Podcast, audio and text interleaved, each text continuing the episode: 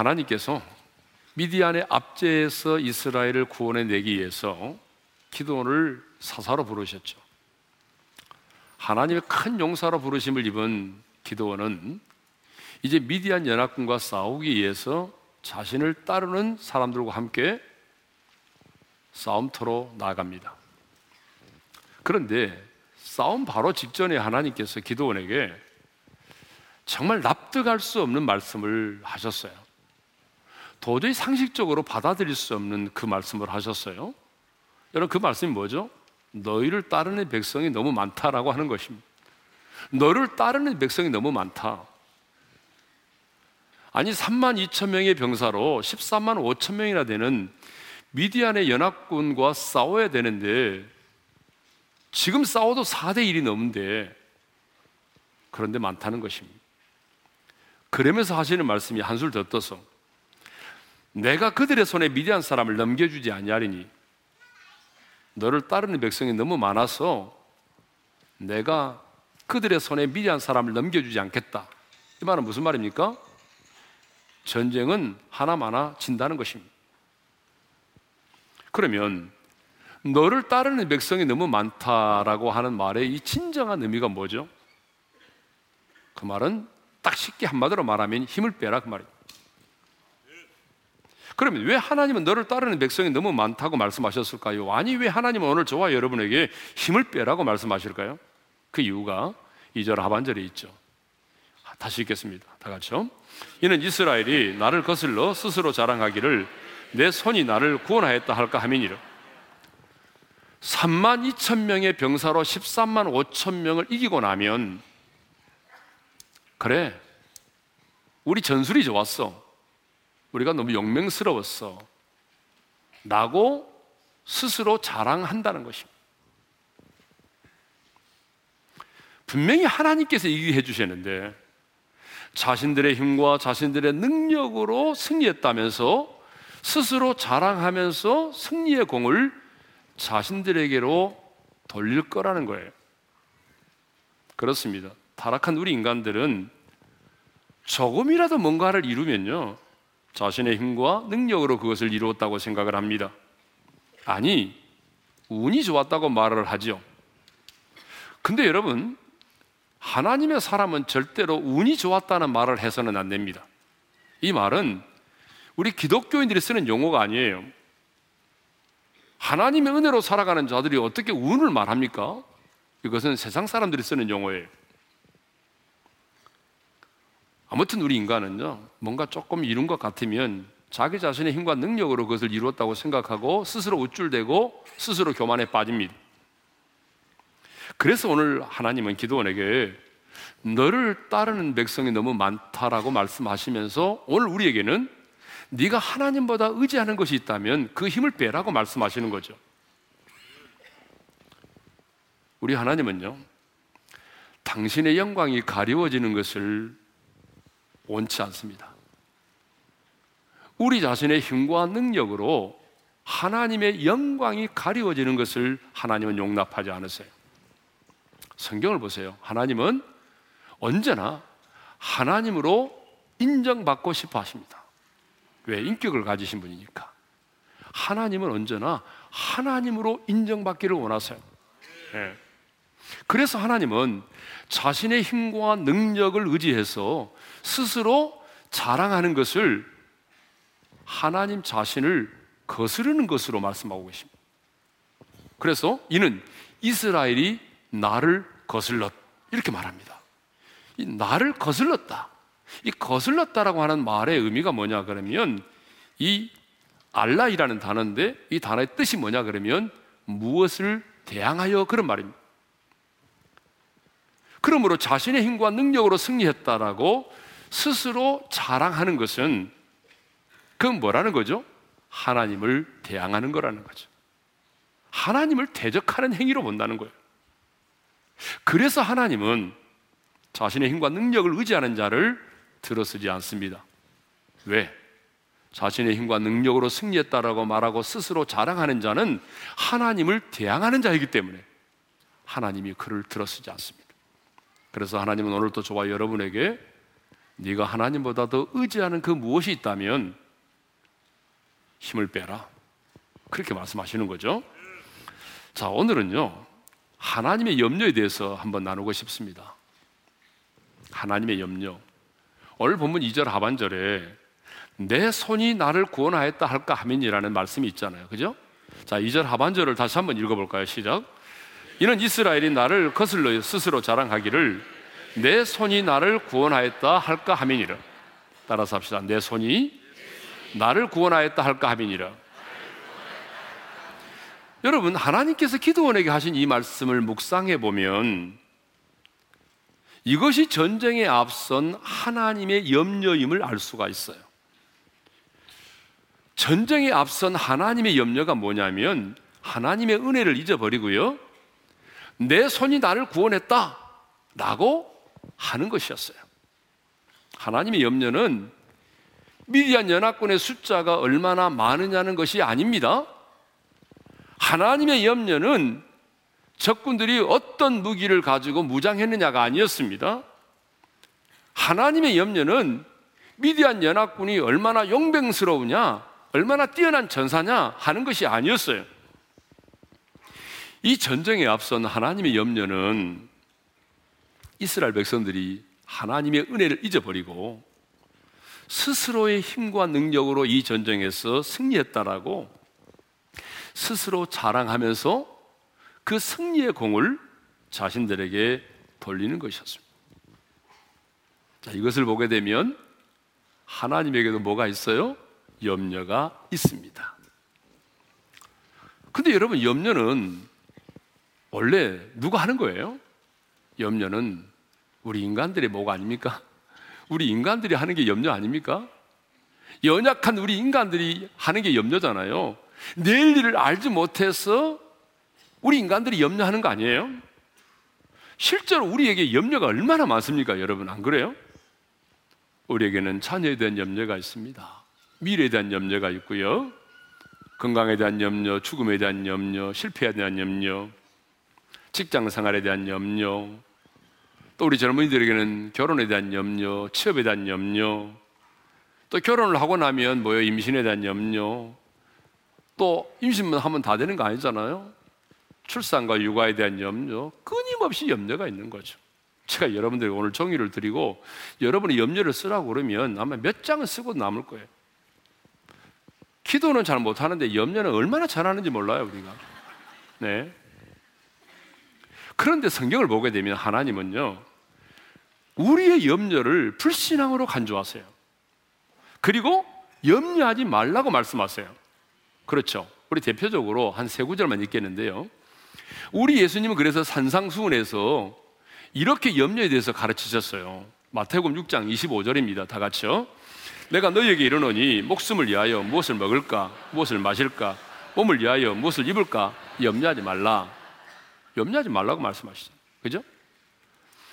사도 바울도 빌립보 교회 성도들에게 편지하면서 이렇게 말하잖아요. 빌립보 4장 6절입니다. 다 같이요. 아무것도 염려하지 말고 다만 모든 일에 기도와 간구로 너희 구할 것을 감사함으로 하래라. 예, 아무것도 염려하지 말라고 말하잖아요. 사도 베드로도 베드로서 5장 7절에서 이렇게 권면하지 않습니까? 읽겠습니다. 시작. 너 염려를 다 주께 맡기라. 이는 그가 너희를 돌보심이라. 자, 이것을 보게 되면 하나님께서 우리에게 염려에 대해서는 뭐라고 말씀하시냐면 염려는 하나님을 신뢰하지 못하는 불신앙이다. 그리고 염려는 백해무익하다. 그러므로 너는 염려하지 말라. 이렇게 말씀하십니다. 그런데 우리 인간들에게는 염려를 하지 말라고 말씀하시는 하나님이 아니 하나님이 염려를 하십니다. 말씀으로 세상을 창조하신 전능하신 하나님이 염려하십니다. 하나님에게도 염려가 있다는 거죠. 여러분 예배서서 4장 30절에 보게 되면 우리 안에 내주에 계신 성령님도 우리 안에서 근심하신다고 말씀하시죠. 읽겠습니다. 다 같이 시작. 하나님의 성령을 근심하게 하지 말라. 그 안에서 너희가 구원의 날까지 인치심을 받아는 일을. 하나님의 성령을 근심하게 하지 말라. 이 말은 무슨 말입니까? 우리 안에 계신 성령도 근심하신다는 얘기잖아요. 성령님이 어떤 분이세요? 세상을 창조하신 분이잖아요. 예수 그리스도를 죽은 자 가운데 살리신 분이잖아요. 그런 성령님도 우리 안에서 근심하신다는 거예요.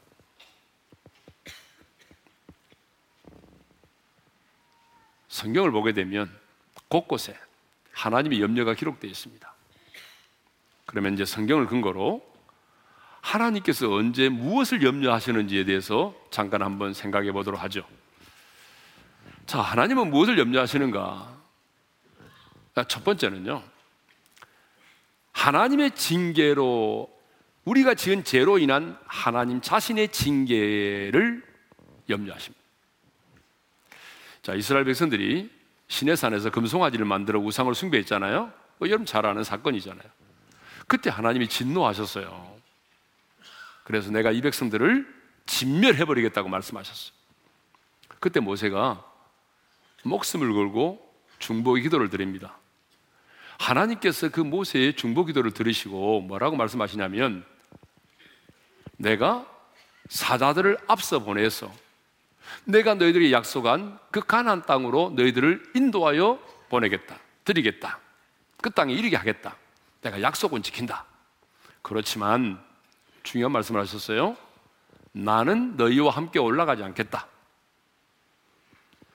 그러면서 내가 너희와 함께 올라갈 수 없는 이유를 이렇게 말씀하십니다. 출애굽기 33장 3절이죠. 다 같이요. 너희는 먹이 고 든 백성인즉 내가 길에서 너희를 진멸할까 염려함이니라.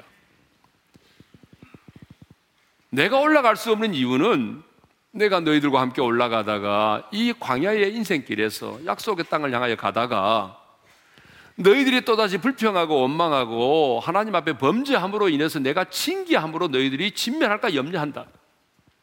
그런데요, 이 하나님의 염려가 실제가 됐을까 안 됐을까요? 실제로 이루어졌어요. 10명의 정탐꾼들의 보고를 받은 이스라엘 백성들이 불평하고 원망하고 그러다가 광야에서 죽었잖아요. 그래서 가나안 땅에 못 들어갔잖아요. 하나님의 염려가 실제가 되어 버린 거예요.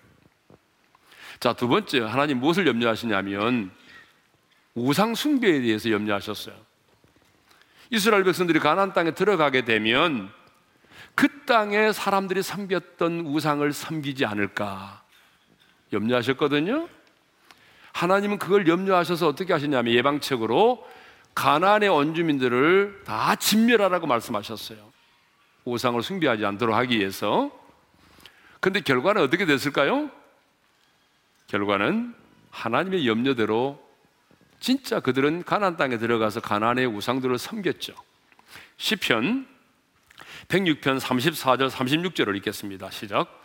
그들은 여호와께서 멸하라고 말씀하신 그 이방 민족들을 멸하지 아니하고 그 이방 나라들과 섞여서 그들의 행위를 배우며 그들의 우상들을 섬김으로 그것들이 그들에게 올무가 되었도다. 예.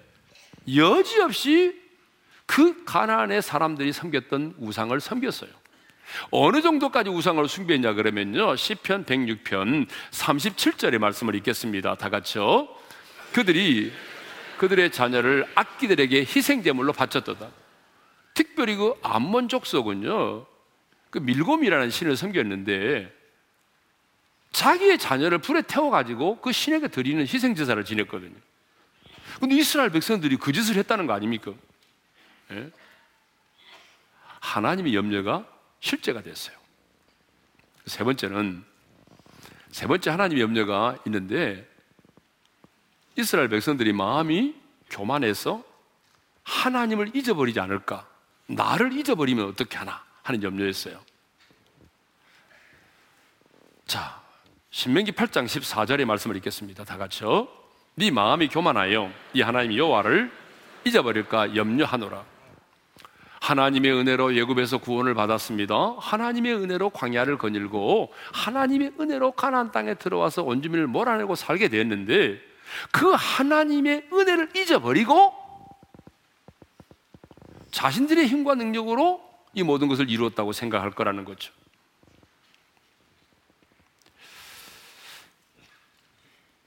그래서 하나님이 염려하신 거예요. 너희들이 마음의 교만해서 하나님 자신을 잊어버리지 않을까. 그러면 이스라엘 백성들은 언제 하나님을 잊어버렸어요? 진짜 잊어버렸거든요. 언제 잊어버렸냐면요. 분석해 보니까 첫째로 아, 생활이 안정될 때 하나님을 잊었어요. 신명기 8장 12절을 읽겠습니다. 시작.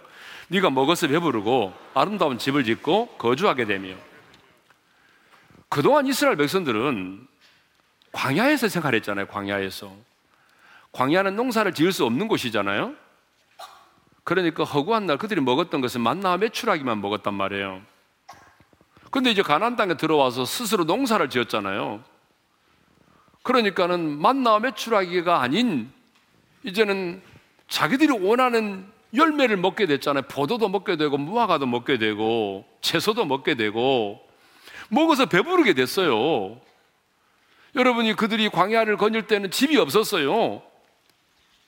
늘 텐트 치고 살았잖아요. 여기서 살다가 구름이 옮겨가면 또 이쪽으로 옮기고 늘 텐트 치고 이동하며 살았잖아요. 근데 이제 가나안 땅에 들어와서는 자기 집을 짓고 살게 됐잖아요. 정원도 꾸미고 생활이 안정이 됐잖아요. 먹어 배부르고 여러분 거주지가 마련되니까 생활이 안정이 된 거예요. 근데 여러분 생활이 안정되니까 하나님 잊어버리더라는 거죠. 여러분 남 얘기 아니에요? 우리 얘기 아니에요? 뭐 여러분도 올세 살고 예천세 살고 그럴 때는 여러분 안 그랬잖아요. 하나님 의지했잖아요. 금요기도 안 빠졌잖아요. 예? 단서도 잘 나왔잖아요. 티코 타고 다닐 때는 잘 나왔잖아요. 근데 이제 여러분 어때요? 내 집 마련하게 되고 차도 바꾸게 되고 연봉도 오르게 되고 그러니까 내 생활이 안정이 되니까 어느 순간에 하나님 잊어버렸잖아요. 두 번째로 언제 하나님 잊어버렸냐면요. 풍성하고 부요해질 때 하나님 잊어버린 거예요. 신명기 8장 13절의 말씀을 읽겠습니다. 다 같이요. 또 내 소와 양이 번성하며 내 은금이 증식되며 내 소유가 다 풍부하게 될 때에 소와 양이 번성하고 은금이 증식되고 소유가 풍부하게 됐다는 말이 무슨 말입니까? 생활이 부요해졌다는 거 아닙니까? 여러분 이렇게 생활이 안정되고 부요해지면요. 여러분 100이면 99명의 사람들은 하나님을 잊어버려요. 그래서 예수님이 하신 말씀이 있어요. 부자가 하나님 나라에 들어가기가 낙타가 바늘기로 들어가는 것보다도 어렵대요. 그만큼 사람이 삶이 안정되고 부요해지면 마음이 가난해지지 않아요. 하나님을 잊어버린다 그 말이죠. 사람들은 병들고 가난하고 힘들고 어려울 때는 하나님 의지하잖아요. 기도할 때도 그때는 간절하잖아요. 근데 삶이 안정되고 여러분 좀 풍요로우면 여러분 기도 소리가 다르잖아요, 벌써. 예, 기도 소리가 보면 간절함이 없잖아요. 뭐 주시면 좋고 안 줘도 괜찮습니다. 주님 이런 식으로 나오지 않잖아요. 여러분 성경을 보세요. 언제 사람들이 하나님 잊어버렸나요? 고난 가운데 하나님을 잊어버린 사람은 많지 않아요. 제가 목회하면서 보니까 고난이 힘들고 어렵지만 그 고난 속에서 하나님을 잊어버린 사람은 많지 않아요. 그런데 내 삶이 안정되고 부요하고 잘 나가고 형통할 때 하나님을 잊어버립니다. 물론 그렇지 않은 사람도 있어요. 성경에 보니까 어때요? 아리마디 요셉이라든가 루디아라든가 다니엘과 요셉 같은 사람은 그러지 않았어요. 네.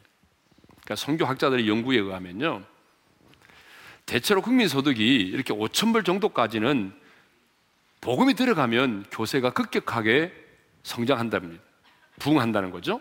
그러다가 국민 소득 5천 불이 넘어서게 되면 그 증가율이 완만하게 된다는 거죠. 그러다가 이제 국민 소득 1만 불이 넘어서면 하강 곡선을 그른다는 거예요. 어느 나라든지. 우리나라도 마찬가지죠. 여러분, 우리나라도 70년대부터 시작해서 80년대까지 세계 교회에서 유래를 찾아볼 수 없는 교회 부흥이 이루어졌습니다. 그때는 뭐 하루에 30개씩 막 교회가 생긴다고 그랬잖아요. 그 정도로 여러분 한국 교회가 부흥했습니다. 그러다가 90년대에 딱 들어서니까 정체가 시작이 됐고요. 1만 불이 넘어서면서부터 하강 곡선을 그리기 시작했어요. 그리고 2만 불이 딱 넘어서니까 그때부터는 하나님을 떠나기 시작했어요.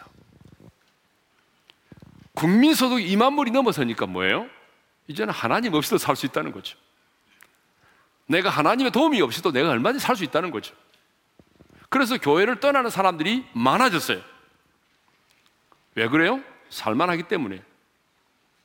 그러니까 여러분, 잘 나갈 때 조심하셔야 돼요.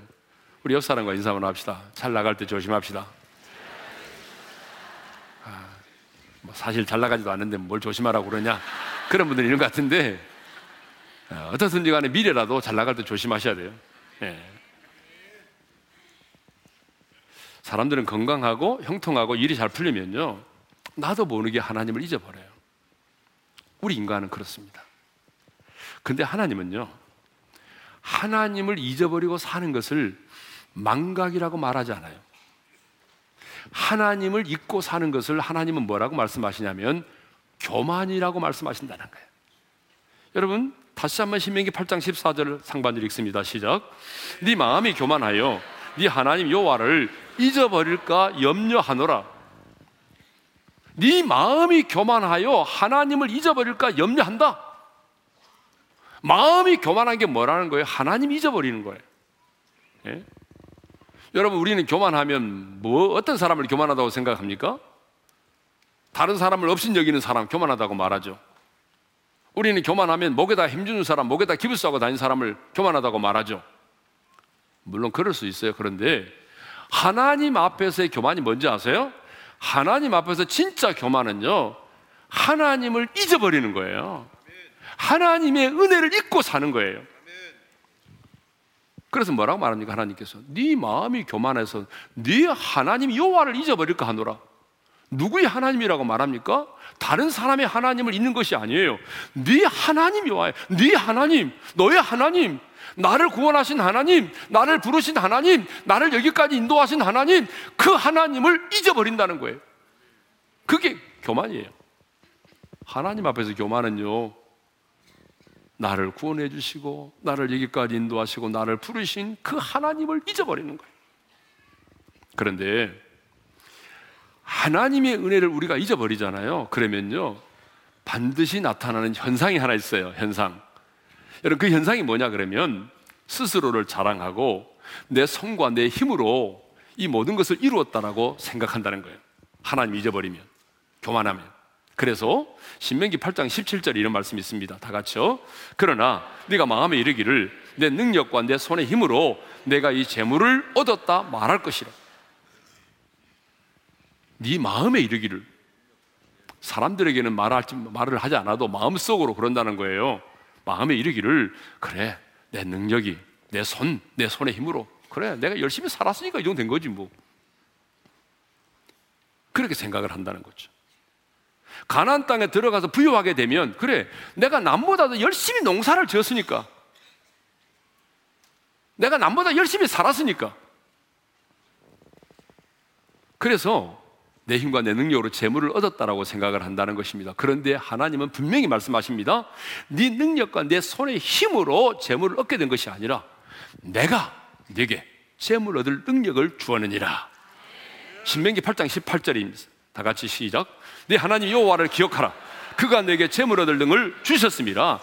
물론 우리가 재물을 어떻게 얻습니까? 가만히 있는다고 재물이 얻어지는 거 아니잖아요. 남보다 열심히 수고하고 노력을 해야 되죠. 내가 남보다 열심히 수고해야 얻어지는 게 물질이잖아요. 그런데 문제는 내가 열심히 수고하고 노력해서 얻어진 물질이라도 눈에 보이지 않지만 하나님께서 그 재물 얻을 능력을 우리에게 주셨기 때문이라는 거예요. 여러분 예를 들어 볼까요? 하나님이 건강 주셨습니다. 그런 아이템을 주셨습니다. 그 지혜를 주셨습니다. 하나님께서 주변에 그런 사람들을 붙여 주셨습니다. 통로를 열어 주셨습니다. 동역자를 만나게 하셨습니다. 여러분 하나님께서 재물 얻을 능을 주신 거예요. 그런데 그 하나님의 손길은 보지 못하고 내 힘과 내 능력으로 이런 재물을 얻었다라고 교만한다는 거예요. 저는 목회를 하면서요. 마음이 교만해서 하나님을 잊고 살다가 그렇게 많던 재물 한순간에 다 날려버린 사람 많이 봤습니다. 그런데 꼭 그분들이 입에서 나오는 말, 진짜 기분 나쁜 말이 있습니다. 무슨 말인지 아세요? 돈 다 잃고 나면 하는 말이 이렇게 해요. 아, 그때 헌금이나 할 걸. 나 진짜 그 말 들으면 열받아요. 뭐 하나님이 거짓입니까? 그런 말 하지를 마세요. 예? 그렇게 말하는 게 아니에요. 우리 하나님 거짓 아닙니다, 여러분. 예? 자, 우리가 하나님의 은혜를 잊어버리면 그것이 하나님 앞에서 교만이다라고 하는 거죠. 자, 그러면 이제 마지막으로 우리가 한번 좀 정리하면서 생각할 게 하나 있습니다. 왜 하나님이 염려하시는가? 오늘 말씀을 보면 하나님이 염려하시잖아요. 그죠? 그런데 이렇게 말하면 어떻게 전능하신 하나님이 염려하실 수 있느냐? 예? 라고 하는 거죠. 우리 인간이 염려하는 것은 이해가 된다는 거죠. 왜? 인간은 연약하니까. 인간은 내일 일을 모르니까. 그리고 그래서 하나님 우리에게 염려하지 말라고 말씀하는 거죠. 왜? 염려는 백해 무익하니까. 그런데 그렇게 염려하지 말라고 말씀하신 하나님은 왜 염려하시냐 그 말입니다. 어떻게 천지 만물을 창조하신 하나님께서 염려하실 수 있느냐 이겁니다. 근데 여러분, 하나님의 염려는 우리 염려와 차원이 다릅니다. 왜 하나님이 염려하시는가? 그 하나님의 염려를 우리는 어떻게 이해해야 되는가? 자, 하나님이 왜 염려하신지 아세요? 첫째는요, 하나님과 나와의 관계가 인격적 관계이기 때문에 그렇습니다. 자, 무슨 관계라고요? 인격적 관계. 하나님은 인격을 가지신 분입니다.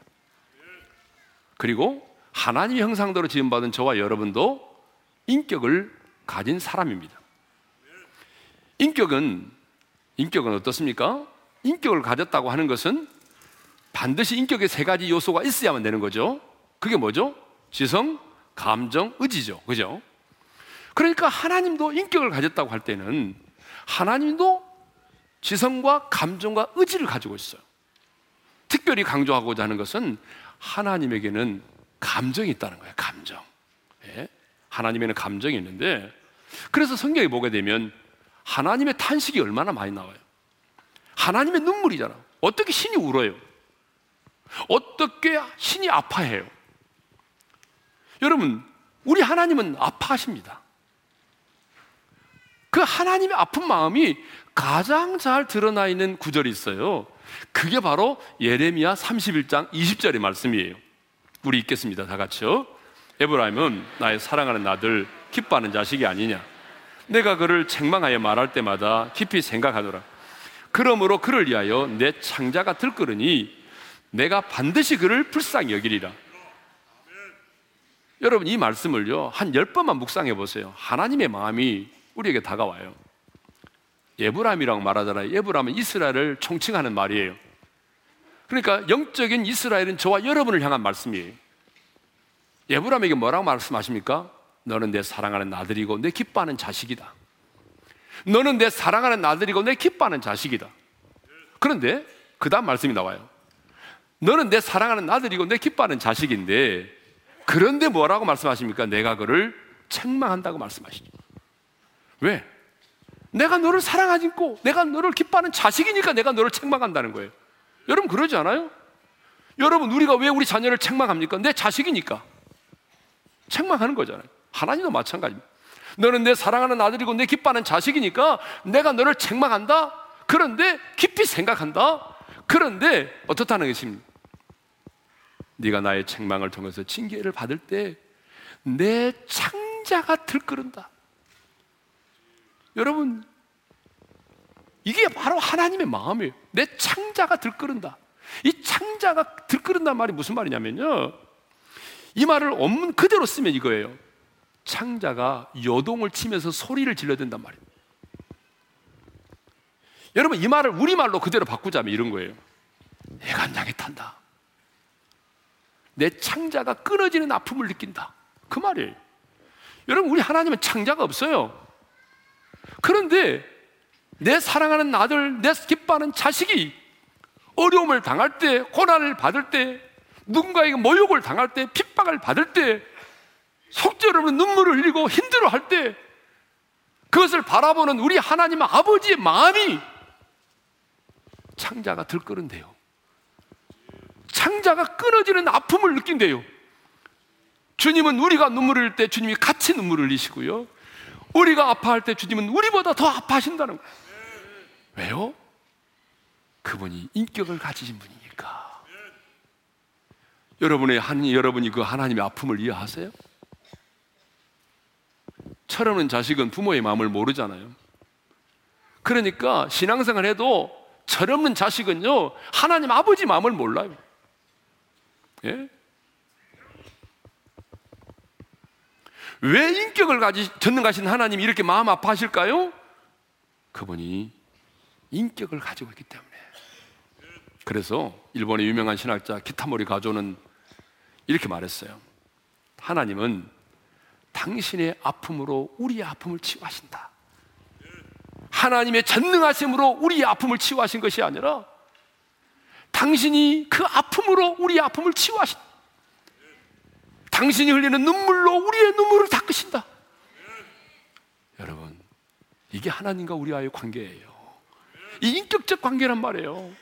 예? 그런데 하나님만이 아니라 저와 여러분도 인격을 가지고 있다는 걸 아셔야 돼요. 그래서 우리도 지성을 통해서 깨달음을 얻고 감정을 느끼며 우리도 스스로 판단하고 결정을 내리잖아요. 자유의 의지가 있잖아요, 우리도. 그런데 만일 우리가 인격을 가지고 있지 않다면 우리는 입력된 데이터와 프로그램에 의해서 움직이는 로봇과 같은 존재로 살아갈 것입니다. 우리는 철저하게 통제를 받고 지시를 따라 움직이는 하나님의 꼭두각시에 불과한 거예요. 그렇다면요, 하나님께서는 우리로 인해서 근심하거나 염려하지 않습니다. 왜? 우리 스스로가 어떤 감정도 없고, 우리 스스로가 어떤 판단과 결정을 내리지 않았는데, 하나님의 입력된 데이터와 프로그램에 의해서 우리가 행동하고 있는데, 뭘 하나님이 염려하십니까? 뭘 하나님이 근심하시겠습니까? 염려하실 일이 없죠. 그런데 내가 스스로 판단하고 결정하고 내가 그런 감정을 가지고 있기 때문에 하나님도 어때요? 염려하시는 겁니다. 자, 두 번째로는요. 하나님과 나와의 관계가 사랑의 관계이기 때문에 그렇습니다. 무슨 관계라고요? 사랑의 관계. 제가 방금 말씀드렸잖아요. 예레미야 31장 20절에 에브라임이요. 너는 내 사랑하는 아들이요. 내 기뻐하는 자식이다. 네가 내 사랑하는 아들이고 내 기뻐하는 자식이기 때문에 하나님이 염려하신다는 거예요. 그 관계, 사랑의 관계 때문에 하나님이 염려하신다는 거예요. 사랑은 곧 관심이죠. 그래서 에리 프롬은 사랑의 기술이라는 책에서 성경은 아니지만 좋은 말이니까 한번 같이 읽어보겠습니다. 다 같이 시작. 사랑은 관심이다. 사랑하기 때문에 그 사람의 건강과 안전을 염려하고 그 사람의 태도와 행동에 관심을 가지며 그 사람의 미래에 기대를 거는 마음이 곧 사랑이다. 맞는 말입니다. 여러분, 우리가 우리 자녀들에게 염려가 얼마나 많습니까? 한두 가지가 아니잖아요. 수능 시험을 앞두고 있으면 잘 봐야 될 텐데, 여러분 직장에 출근하게 되면 좋은 상사 만나야 될 텐데, 날씨가 추우면 우리 아들 감기 걸리면 안 되는데, 맛있는 음식을 먹다가도 울컥 생각이 나잖아요. 그렇지 않아요, 여러분? 잘 먹고는 있나? 뭐 그런 염려도 되고, 결혼도 해야 되는데, 임신도 돼야 되는데, 아, 들만 생났으니까 이번 꼭 딸을 낳아야 되는데, 뭐 이런 것도 있고, 온갖 염려가 있잖아요. 왜 염려하죠, 여러분? 사랑하니까. 사랑하니까 염려하는 거예요. 안 그래요, 여러분?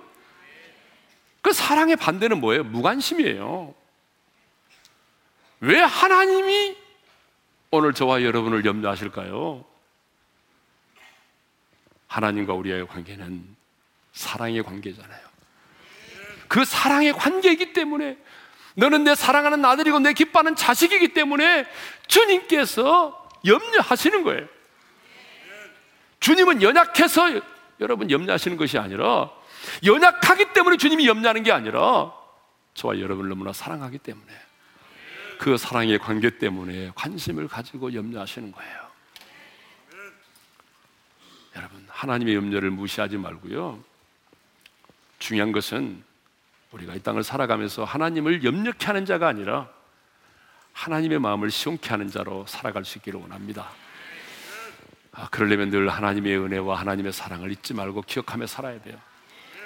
그 하나님의 사랑, 그 하나님의 은혜를 잊어버리는 것이 교만이에요. 자, 오늘 다시 한번 나를 향한 하나님의 은혜와 사랑을 기억하면서 이 찬양을 하나님께 드립니다. 주의 사랑을 주의 선하심을 주의 사랑을 주의 선하심을 주의 은혜를 생각해 보라 보라. 하늘보다 더 높으신 아버지의 사랑 크고 놀랍네.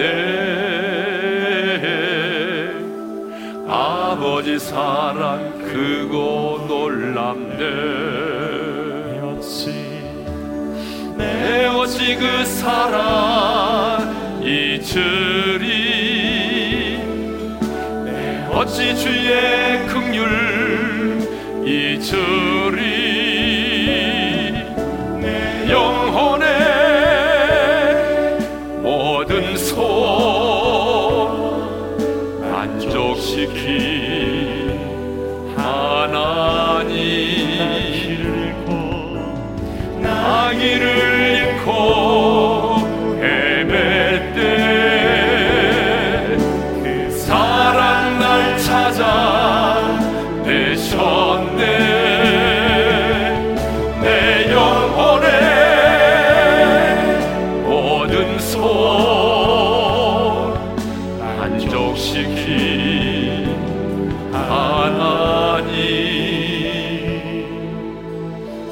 주의 사랑을 주의 선하심을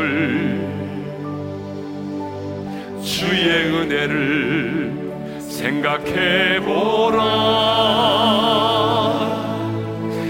하늘보다 더 높으신 아버지의 사랑 크고 놀랍네. 아버지 사랑 크고 놀랍네. 우리 아버지 사랑 크고 놀랍네.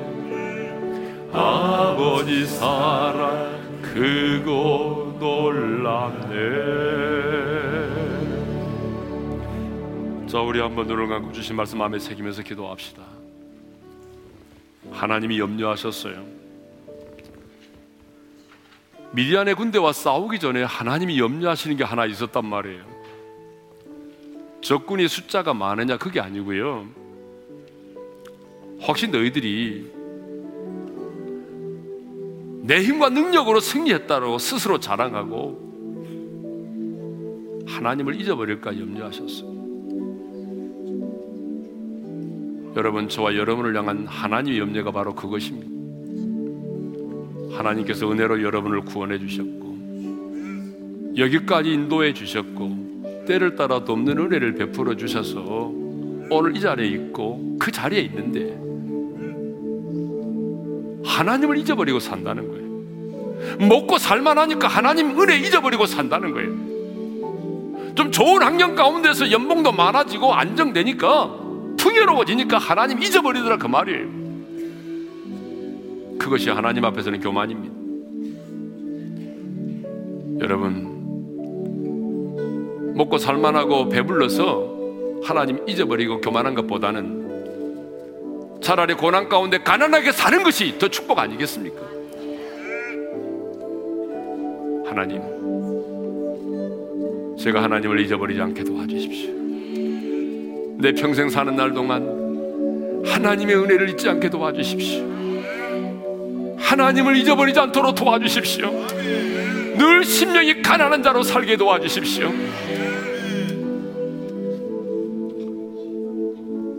우리에게 염려하지 말라고 말씀하시는 하나님은 오늘 또 염려하십니다. 하나님의 염려를 무시하지 마세요.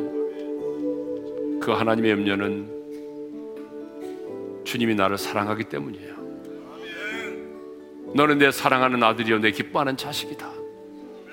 내가 너를 낳았다. 그러니까 나는 너를 염려하지 않을 수 없다. 여러분, 우리를 향한 하나님의 염려를 무시하지 말고 하나님을 염려케 하는 자가 아니라 하나님을 시원케 드리는 자로 살아갑시다.